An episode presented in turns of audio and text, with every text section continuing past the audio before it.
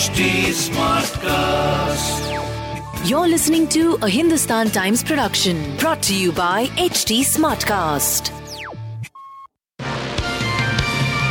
Hello, these are the top news for the day.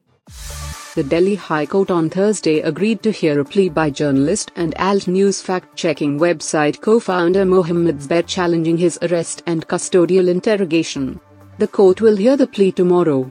Zubair was arrested Monday, weeks after he flagged ex-BJP spokesperson Nupur Sharma's comments in the Prophet Row, and in connection with an allegedly objectionable tweet he posted in 2018. He was sent to the custody of Delhi police for one day.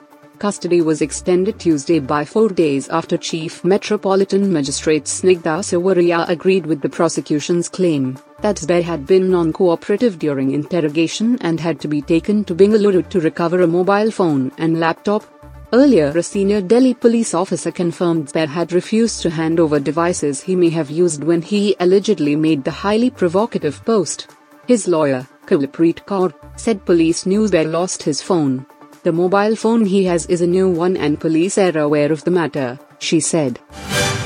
On June 21, the Shiv Sena split in the middle and despite his best efforts, its president Uddhav Thackeray has failed to keep the flock together. However, even as the future of the party has been called into question, with the support of 39 MLAs, Eknath Shinde-led rebel faction has staked claim to the party. This could well turn out to be Yuva Sena chief Aditya Thackeray's turn to shine, as he is being called to prove his leadership much like his father did after the revolts by Narayan Rane and Raj Thackeray in 2005. Despite the party's depleted bench strength in the assembly, Aditya, a legislator from Worli, will have the opportunity to show that he can be an aggressive yet responsible opposition figure. He also has the responsibility of leading the party in the BMC elections due this year.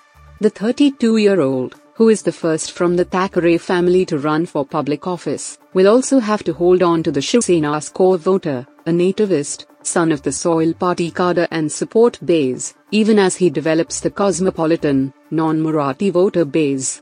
In hindsight, one can say that it was mistake for both the and Aditya to be part of the government. The Shiv Sena's strength is the party organization. It needed an organizer, but got a chief minister and a minister instead.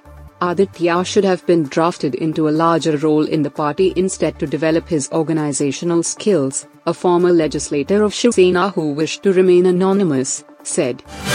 Maharashtra Navnirman Sena chief and Uddhav Thackeray's cousin Raj Thackeray on Thursday reacted to the political situation of the state in a veiled jibe at the the day a person mistakes his good fortune to be his accomplishment, the downfall begins from that very day, Raj Thackeray's tweet read.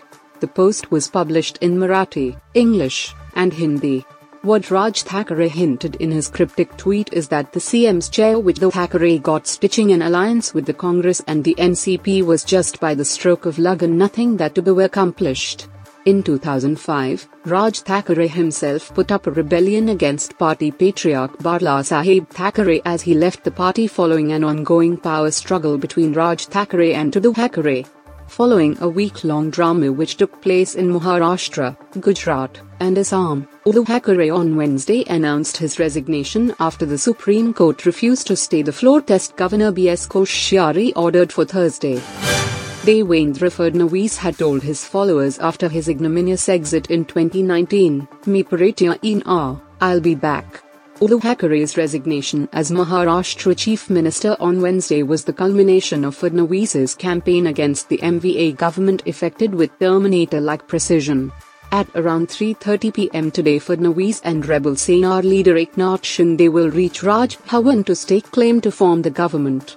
Fadnavis, who turns 52 this July, is all set to return as Maharashtra's chief minister for the third time this week though he had adopted the thousand nicks and cuts strategy right from the start of Uddhav Thackeray's 31-month government, this last operation was put in place a few months when Eknath Shinde made two mysterious trips to Surat several weeks apart, says a source close to the developments. If the government had paid attention they would have known that Shinde's mobile was untraceable on both these days, the source adds. The goods and services tax was hiked for numerous items after the GST Council took up the recommendations aimed at ironing out inconsistencies in the structure. The GST Council decided to raise levies on a host of items, including ink, pencil sharpeners, cutlery, LED lamps, power driven pumps, and dairy, poultry, and horticulture machinery. The GST on ink, LED lamps, lights and fixtures and their metal printed circuit board has been hiked to 18% from earlier 12%. The GST rate on solar water heaters and systems has been hiked to 12% from 5%.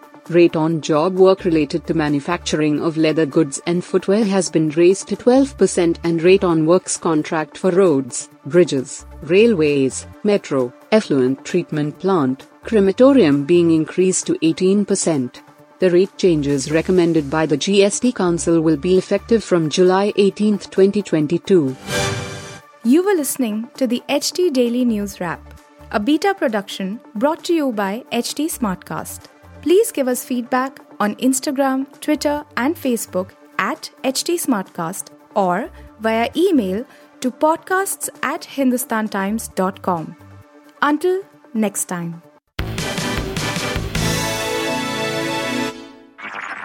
This was a Hindustan Times production brought to you by HT Smartcast. HT Smartcast.